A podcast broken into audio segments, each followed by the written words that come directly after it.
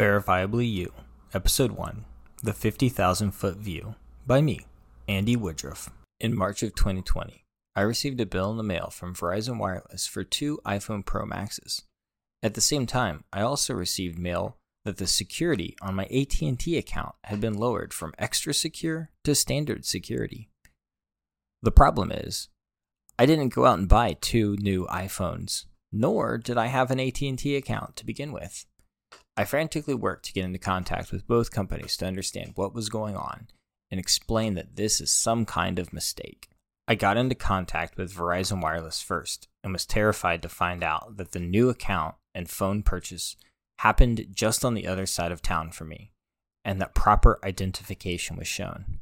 This means that somebody went into a Verizon store and bought two new phones within 30 minutes of where I lived and showed a valid driver's license and social security number. Not just any valid driver's license and social security number, but my driver's license and my social security number. This was not just some random credit card fraud. This was full-blown identity theft. AT&T on the other hand had decided that they had enough evidence to determine that the one iPhone bought in my name was a fraudulent pers- purchase and marked it as such. At this point, facing a multi thousand dollar bill, I called the police to file a police report. Just two days later, I received a third bill from a local jewelry store for over $7,000. At this point, I had to go into damage control and logged on to Equifax, TransUnion, and Experian to freeze my credit and flag it that I had had some identity theft. I also had to file a report with the FTC. After a couple months, the situation with the jewelry store got cleaned up and my name was cleared. But Verizon sent my account to collections. This had two effects. Firstly, I received a mark on my credit history, and secondly, I began being harassed by creditors trying to get money from me. The mark on my credit history meant that my score lowered enough that I needed to drop my name from the mortgage in order to get better financing rates.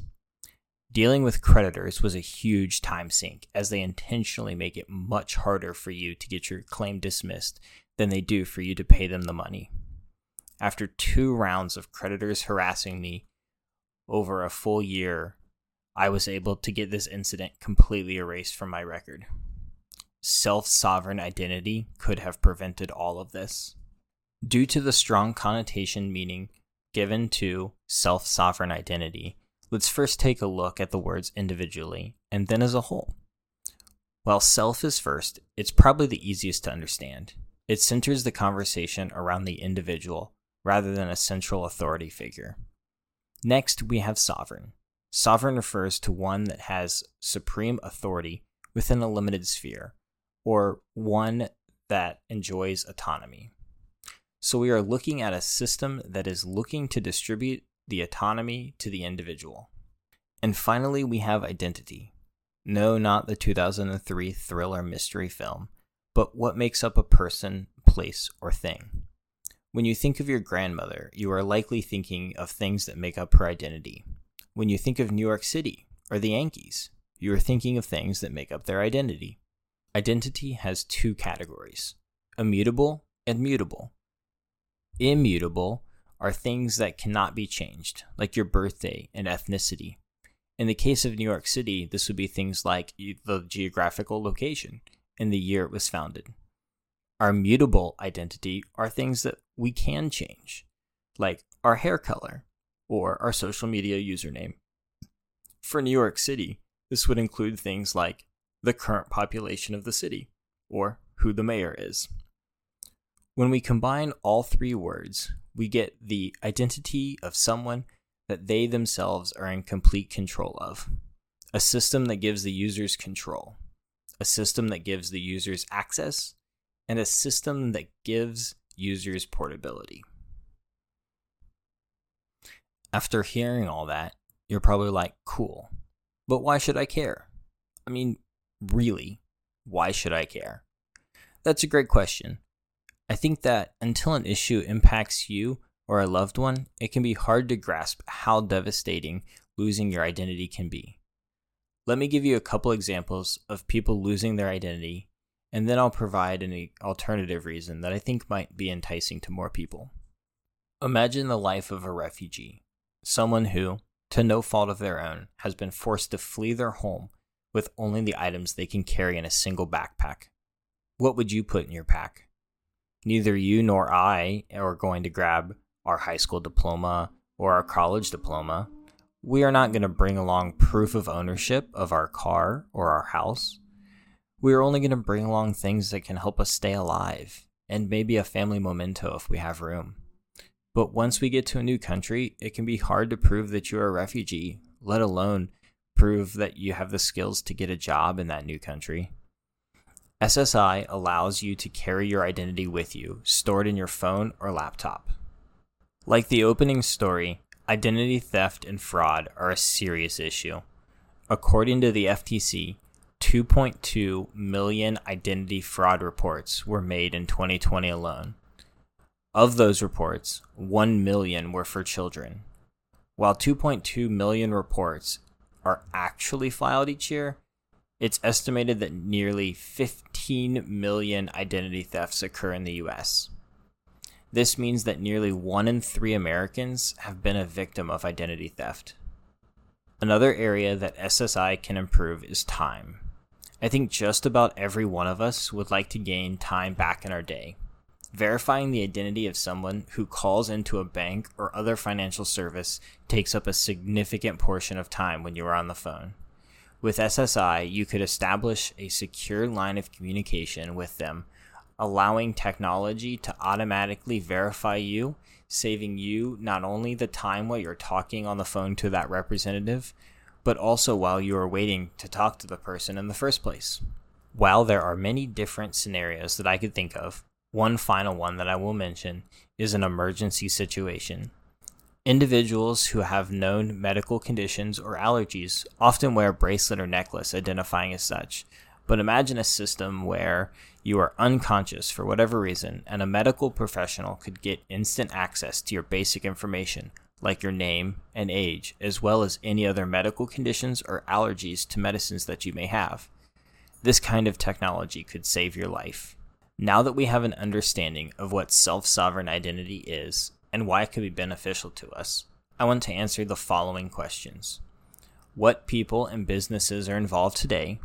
When will SSI be ready for you to use? And do I need to do anything to be ready? I think most people would be surprised to hear that there is already a large amount of work going on behind the scenes to set up standards and guidelines for this new technology.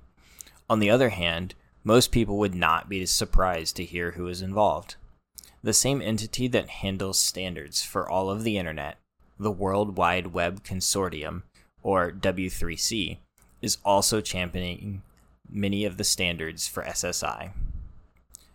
W3C is a members based organization made up of large companies like Google, Amazon, Apple, Microsoft, and Mozilla, as well as other smaller companies like the New York Times and NCR. Individuals are also welcome to join, but don't get the same voting rights as bigger companies. There are also businesses that are involved that you may not have heard of, like Yubico, maker of small physical multi factor authentication devices, Sonar, and Trinsic. When will SSI be ready for me to use? Any concern that your driver's license or passport are going to become a digital only document in the near future is not real. While California is looking into a digital trust framework, it is just that a low level government framework. A good example of the rollout of new technology is the Real ID system. Ignoring any issues or controversies the system had, the Real ID Act was passed by Congress back in 2005 and scheduled to go live in 2012. After many delays, the final phase of the system requires any U.S. citizen to have a real ID by 2025 in order to fly domestically. That's 20 years after the act was passed by Congress. I think this 20 year timetable is a valid benchmark for something like the scale of national IDs. Smaller solutions will likely roll out sooner, though. Applications are being developed today but they do focus on those smaller or more playful opportunities with less serious consequences. What will I need to be ready? To store and use a digital ID or credential, also called a decentralized identifier, DID, and verifiable credential, VC, you will need a digital wallet. However, if this is your first exposure to SSI, I don't think you need to go out and download an app today. SSI is not a digital currency like Bitcoin or Cardano, and it is not a stock to be traded on the market. There is no direct financial gain to being a first mover. Adopting this technology when the time is right will increase your digital portability, your digital efficiency, and your digital security. Remember that while self sovereign identity may sound like some kind of extreme anarchy thing, it is far from it. SSI looks to increase your control and security over the things that make you you. From your hair color to your birthday, from your social media name to your social security number. Your identity is worth protecting. If you enjoyed this podcast, please subscribe to get more content every week.